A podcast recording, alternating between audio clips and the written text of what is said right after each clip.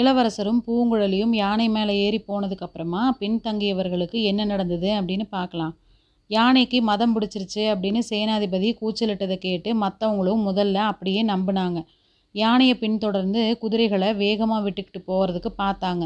ஆனால் அது நடக்கிற காரியமாக இல்லை. யானை இரவு துறையை அடைந்ததும் அவங்களோட பிரயாணம் தடைபட்டுருச்சு.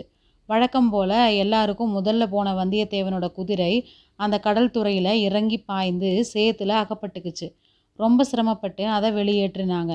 ஆனாலும் குதிரை இனி பிரயாணத்துக்கு தகுதி இல்லை அப்படின்னு ஆயிப்போச்சு. சேனாதிபதி பூதி விக்ரமகேசரி என்ன செய்கிறதுன்னு தெரியாமல் தலையில் அடிச்சுக்கிறார். என் வாழ்க்கையில் இந்த மாதிரி தவறு செய்ததே இல்லை. எல்லாரும் சும்மா நிற்கிறீங்களே என்ன செய்யலாம்? இளவரசரை எப்படி காப்பாற்றலாம் யாருக்காவது யோசனை தோணுன்னா சொல்லுங்க அப்படிங்கிறார். அப்போது ஆழ்வார்க்கடியான் முன்னாடி வந்து சேனாதிபதி எனக்கு ஒன்று தோணுது சொல்லட்டுமா? அப்படிங்கிறான். சொல்கிறதுக்கு நல்ல வேலை பார்த்துட்ருக்கிறியா? சீக்கிரமாக சொல் அப்படிங்கிறாரு சேனாதிபதி. இளவரசர் போன யானைக்கு உண்மையில் மதம் பிடிக்கல. என்ன உளர்ற? பின்ன யாருக்கு மதம் பிடிச்சது? உனக்கா? ஒருத்தருக்கும் மதம் பிடிக்கல. நீங்கள் வேணும்னே பிரயாணத்தை தாமதப்படுத்துறீங்க அப்படிங்கிற சந்தேகம் இளவரசருக்கு உண்டாயிருச்சு. அதனால் நம்மளை விட்டுட்டு வேகமாக பிரிஞ்சு போகிறதுக்காக யானையை தூண்டி விட்டு வேகமாக போயிட்டார். யானையை பழக்கிற வித்தையோட சகல ரகசியங்களையும் தெரிஞ்சுக்கிட்டவர் இளவரசர் அப்படிங்கிறது தான் நம்ம எல்லாருக்குமே தெரியுமே.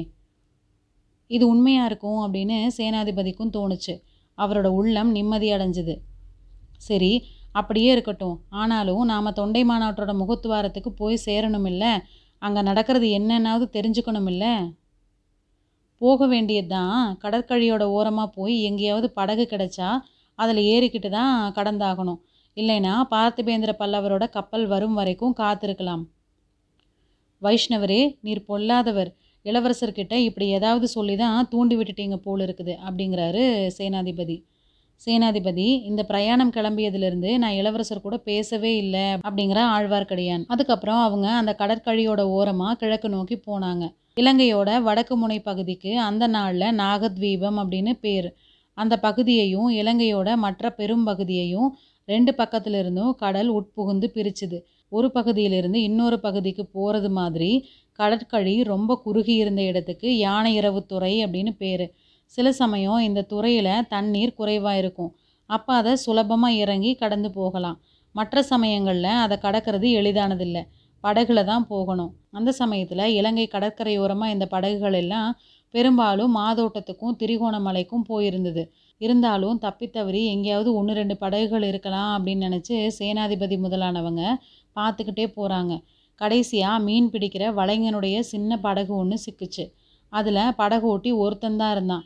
அவனும் முதல்ல வரமாட்டேன் அப்படின்னு தகராறு பண்ணான். கேட்குறவரு சோழ நாட்டு சேனாதிபதி அப்படின்னு தெரிஞ்சுக்கிட்டு சம்மதிச்சான். படகுல ஏறி கடல் கால்வாயை கடந்தாங்க. ஆனால் அதுக்கப்புறம் எப்படி தொண்டை மாநாட்டோட முகத்துவாரத்தை போய் அடையிறது?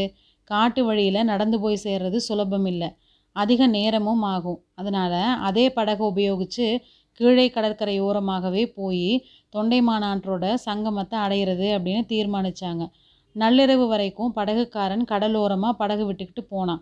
அதுக்கப்புறம் அவன் களைச்சி போயிட்டான். மற்றவங்க உதவி செய்வதா சொல்லியும் பயனில்லை இனி அடிக்கடி திசை திரும்பணும் மூளை முடுக்குகளும் கட்பாறைகளும் அதிகம். பாறையில் மோதுனா படகு உடைந்து சுக்கு நூறாயிடும். இனி பொழுது விடிஞ்சு தான் படகு செலுத்த முடியும் அப்படின்ட்டான். சேனாதிபதி முதலானவங்களும் களைப்படைந்து போயிருந்தாங்க. அதனால் கரையில் இறங்கி தோப்பூனில் படுத்துக்கிட்டாங்க. வந்தியத்தேவனுக்கு இது பிடிக்கவே இல்லை. அவன் ஆழ்வார்க்கடியானோட சண்டை பிடிச்சிட்டே இருந்தான். எல்லாம் உன்னால் வந்தவன அப்படின்னா. என்னால் என்ன இப்போ வந்தது? அப்படின்னு ஆழ்வார்க்கடியான்னு கேட்டான். நீ உன்னையும் மனசு விட்டு சொல்கிறதில்ல கடம்பூர்லேருந்து நானும் பார்த்துக்கிட்டு தான் இருக்கிறேன். கொஞ்சம் சொல்கிறது மாதிரி சொல்கிற இளவரசர் யானை மேலே ஏறியதோட நோக்கம் உனக்கு தெரிஞ்சிருக்குது. அதை எங்கிட்ட முன்னாடியே சொல்லியிருந்தா யானை மேலே நானும் ஏறி இருப்பேன்ல. இவ்வளோ கஷ்டப்பட்டு தேடி பிடிச்ச இளவரசரை இப்போ கை நடுவ விட்டுட்டோமே. பழையாறைக்கு போய் இளைய பிராட்டிக்கிட்ட என்ன சொல்கிறது ஓலையை கொடுத்ததோட உன்னோட கடமை தீர்ந்துருச்சு. இன்னும் என்ன? அப்படிங்கிறான் ஆழ்வார்க்கடியான். அதுதான் இல்லை. இளவரசரை இளைய பிராட்டிக்கிட்ட கொண்டு போய் சேர்த்ததுக்கப்புறம் தான் என்னோட கடமை தீரும். நீயே அதுக்கு குறுக்க நிற்ப போல் இருக்குதே. இல்லையப்பா இல்லை. நான் குறுக்க நிற்கல நாளைக்கே நான் சேனாதிபதி கிட்ட விடை பெற்றுக்கிட்டு என்னோட வழியில் போகிறேன் உன் காரியம் முடிஞ்சிருச்சு. இளவரசரை பிடித்து கொடுத்தாச்சு. அதனால் போக பார்க்குறேன் உன் மேலே எனக்கு எப்பவுமே சந்தேகம் இருந்தது. இப்போ அது உறுதியாயிருச்சு அப்படிங்கிறான் வந்தியத்தேவன். இந்த மாதிரி அவங்க கொஞ்ச நேரம் சண்டை பிடிச்சிக்கிட்டு இருந்ததுக்கப்புறம் தூங்கி போனாங்க. நல்லா களைத்திருந்ததுனால அடிச்சு போட்டவங்கள மாதிரி தூங்குனாங்க. பளபளன்னு பொழுது விடுகிற சமயத்தில் படகு வலிக்கிற சத்தம் கேட்டு ஆழ்வார்க்கடியான் முதல்ல விழிச்சுக்கிறான். அவன் எதிரில் தோணின காட்சி அவனை திடுக்கிட செய்யுது. கடலில் கொஞ்சம் தூரத்துக்கு அந்த பக்கம் பாய்மரம் விரித்த மரக்கலம் ஒன்று நின்றுக்கிட்டு இருந்தது. அது பயணப்படுவதற்கு ஆயத்தமாக நின்ன மாதிரி தெரிஞ்சுது. அந்த மரக்கலத்தை நோக்கி கரையிலிருந்து ஒரு படகு போய்கிட்டு இருந்தது. அதில் படகுக்காரனை தவிர மூணு பேர் இருந்தாங்க. அந்த படகு முதல் நாள் மாலை அவங்கள ஏற்றிக்கிட்டு வந்த படகு தான் அப்படின்னு தெரிஞ்சுக்க ஆழ்வார்க்கடியானுக்கு ரொம்ப நேரம் பிடிக்கல. அந்த மரக்கலம் எங்கிருந்து திடீர்னு கிளம்பி வந்தது அப்படிங்கிறதையும் அவன் விரைவிலேயே யூகிச்சு தெரிஞ்சுக்கிறான். அவங்க படுத்திருந்த இடத்துக்கு பக்கத்தில் கடல் பூமிக்குள்ளே குடைந்து போயிருந்தது. மரங்கள் அந்த இடத்த ஓரளவு மறைச்சிருந்தது. அந்த குடாவில் தான் அந்த மரக்கலம் நின்று இருக்கணும் பொழுது விடிஞ்சதும் புறப்பட்டிருக்கணும். அந்த மரக்கலம் யாரோடது? எங்கேருந்து வந்தது? எங்கே போகுது? படகு எதுக்காக கப்பலை நோக்கி போகுது? அதில் இருக்கிறவங்க யார்? இவ்வளோ கேள்விகளும் ஆழ்வார்க்கடியானோட மனசில் மின்னலை மாதிரி தோன்றி மறைஞ்சுது. சேனாதிபதி சேனாதிபதி எழுந்துருங்க அப்படின்னு சத்தம் போடுறான். சேனாதிபதியும் வந்தியத்தேவனும் மற்ற இரு வீரர்களும் திடுக்கிட்டு முழிச்சுக்கிறாங்க. முதல்ல கடலில் நின்ன பாய்மர கப்பல் அவங்க கண்ணில் தென்பட்டுது. சேனாதிபதி அது சோழ நாட்டு கப்பல் தானே? பழுவேட்டரையர்கள் அனுப்பிய கப்பலாக தான் இருக்கும். இளவரசர் ஒரு வேளை அதில் போகிறாரோ என்னமோ? ஐயோயோ தூங்கி போயிட்டோமே. என்ன பிசகு செய்துட்டோம் அப்படிங்கிறார். அதுக்கப்புறம் படகு எங்கே? போய் கப்பலை பிடிக்க முடியுமான்னு பார்க்கலாம் அப்படிங்கிறார்.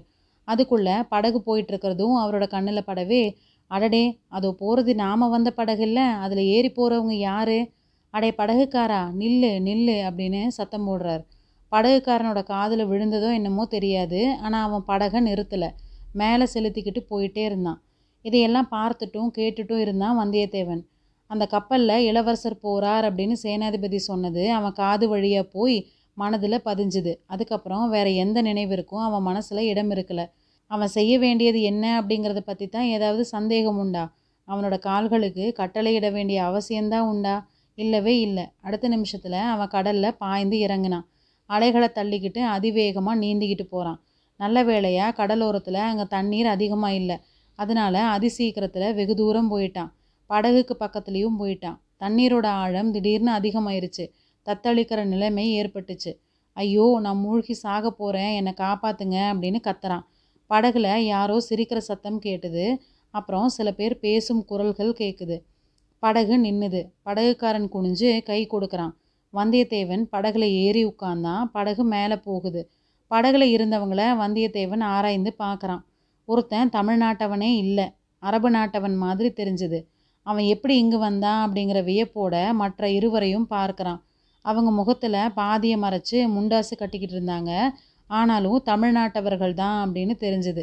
அது மட்டும் இல்லாமல் பார்த்த முகங்களாகவும் தெரிஞ்சுது. பார்த்திபேந்திர பல்லவன் கூட தம்பளையிலிருந்து திரும்பி வந்தவங்க தானே இவங்க?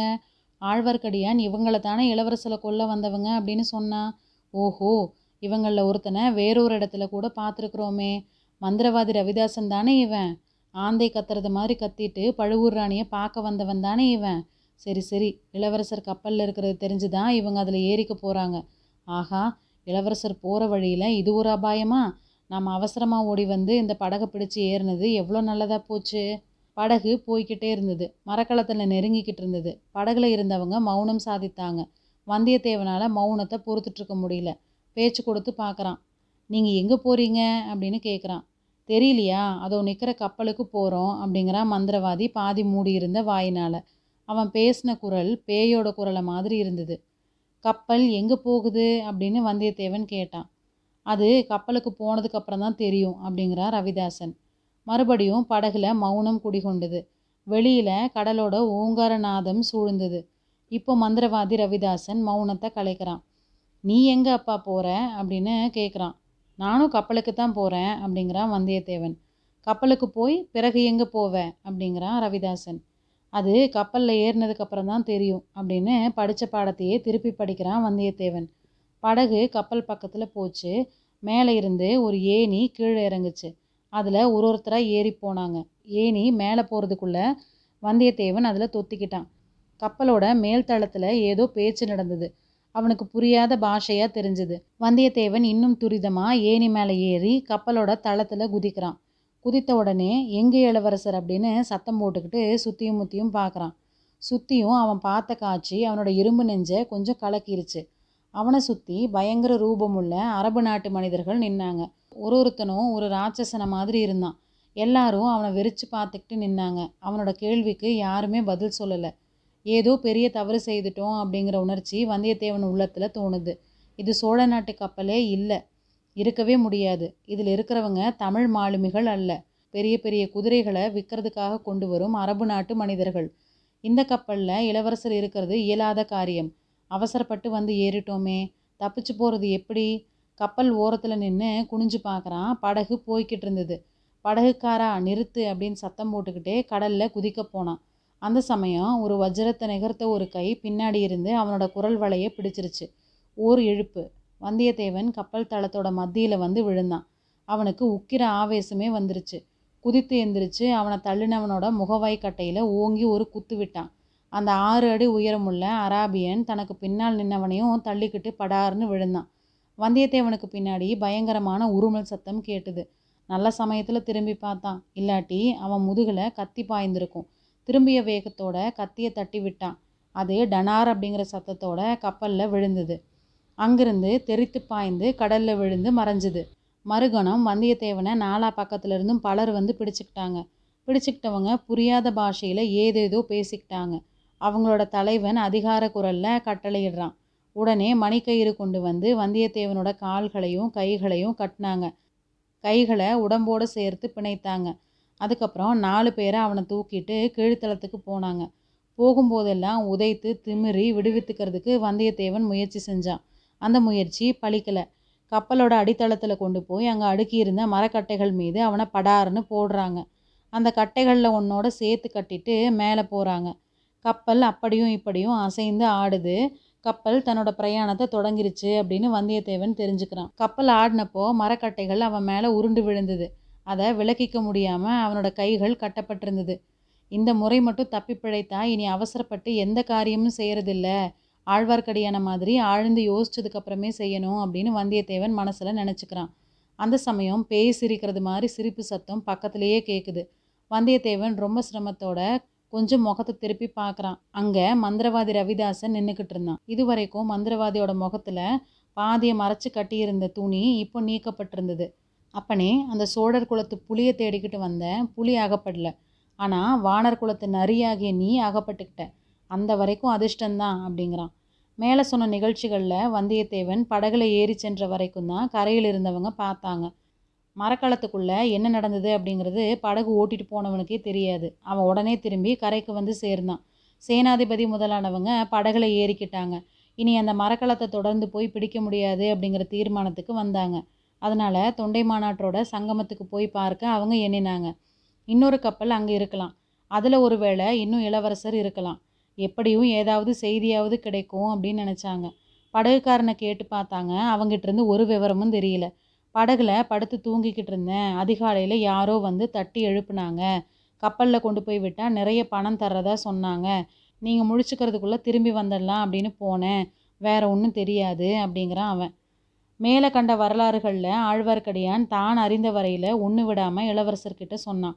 அதுக்கப்புறம் இளவரசரே வந்தியத்தேவன் கடலில் குதிச்சு பாய்ந்து போனப்போ அவனை தொடர்ந்து நானும் போகலாமா அப்படின்னு முதல்ல நினச்சேன். ஆனால் எனக்கு கடல்னாலே எப்பவுமே கொஞ்சம் தயக்கம் உண்டு. நல்லா எனக்கு நீந்த தெரியாது. அதோட அதோ போகுதே. அந்த கப்பலை பற்றியும் எனக்கு கொஞ்சம் சந்தேகம் ஏற்பட்டது. அதில் நீங்கள் ஏறி போகிறது சாத்தியமில்லை அப்படின்னு தோணுச்சு. இன்னும் அந்த கப்பல் சோழ நாட்டு கப்பலாக இருக்க முடியுமா? அப்படிங்கிற சந்தேகமும் உண்டாச்சு. இதை பற்றி சேனாதிபதி கிட்ட சொன்னேன். ரெண்டு பேரும் இங்கே வந்து பார்த்து முடிவு செஞ்சுக்கலாம் அப்படின்னு தீர்மானிச்சுக்கிட்டு வந்தோம். உங்களை பார்த்ததுக்கப்புறம் தான் எங்களோட மனசு நிம்மதி அடைந்தது அப்படிங்கிறான். ஆழ்வார்க்கடியான் சொன்னதையெல்லாம் கவனமாக கேட்டுக்கிட்டு வந்த அருள்மொழிவர்மர் ஆனால் என்னோட மனசில் நிம்மதி இல்லை திருமலை. வந்தியத்தேவன் அந்த கப்பலில் போகிறான் அவனை பழுவேட்டரையர்கள் பிடிச்சு பாதாள சிறையில் தள்ளிடுவாங்க அப்படிங்கிறார். அப்போ சேனாதிபதி இளவரசரே அந்த கொடியவர்களோட அதிகாரத்தை எதுக்காக பொறுத்துட்ருக்கணும் நீங்கள் மட்டும் சம்மதம் கொடுங்க. அடுத்த பௌர்ணமிக்குள்ளே பழுவேட்டரையர்களோட அதிகாரத்தை தீர்த்து கட்டி அந்த பாதாள சிறையிலேயே அவங்களையே அடைச்சிட்டு மறுகாரியம் பார்க்குறேன் அப்படிங்கிறார். ஐயா என்னோட தந்தையோட விருப்பத்துக்கு விரோதமாக நான் அணுவளவும் நடந்துக்க மாட்டேன். அதை நீங்கள் கனவுல கூட எதிர்பார்க்க வேண்டாம் அப்படிங்கிறாரு இளவரசர். இந்த சமயத்தில் குதிரை ஒன்று வேகமாக வர சத்தம் கேட்டு எல்லாரும் திரும்பி பார்க்குறாங்க கொஞ்ச தூரத்திலேயே அந்த குதிரை நிற்குது முகக்கயிறு உட்கார ஆசனம் எதுவுமே இல்லாமல் அந்த குதிரை மேலே ஏறி வந்தவ ஒரு ஸ்திரீ அப்படின்னு தெரிஞ்சதும் எல்லாரும் வியப்படைகிறாங்க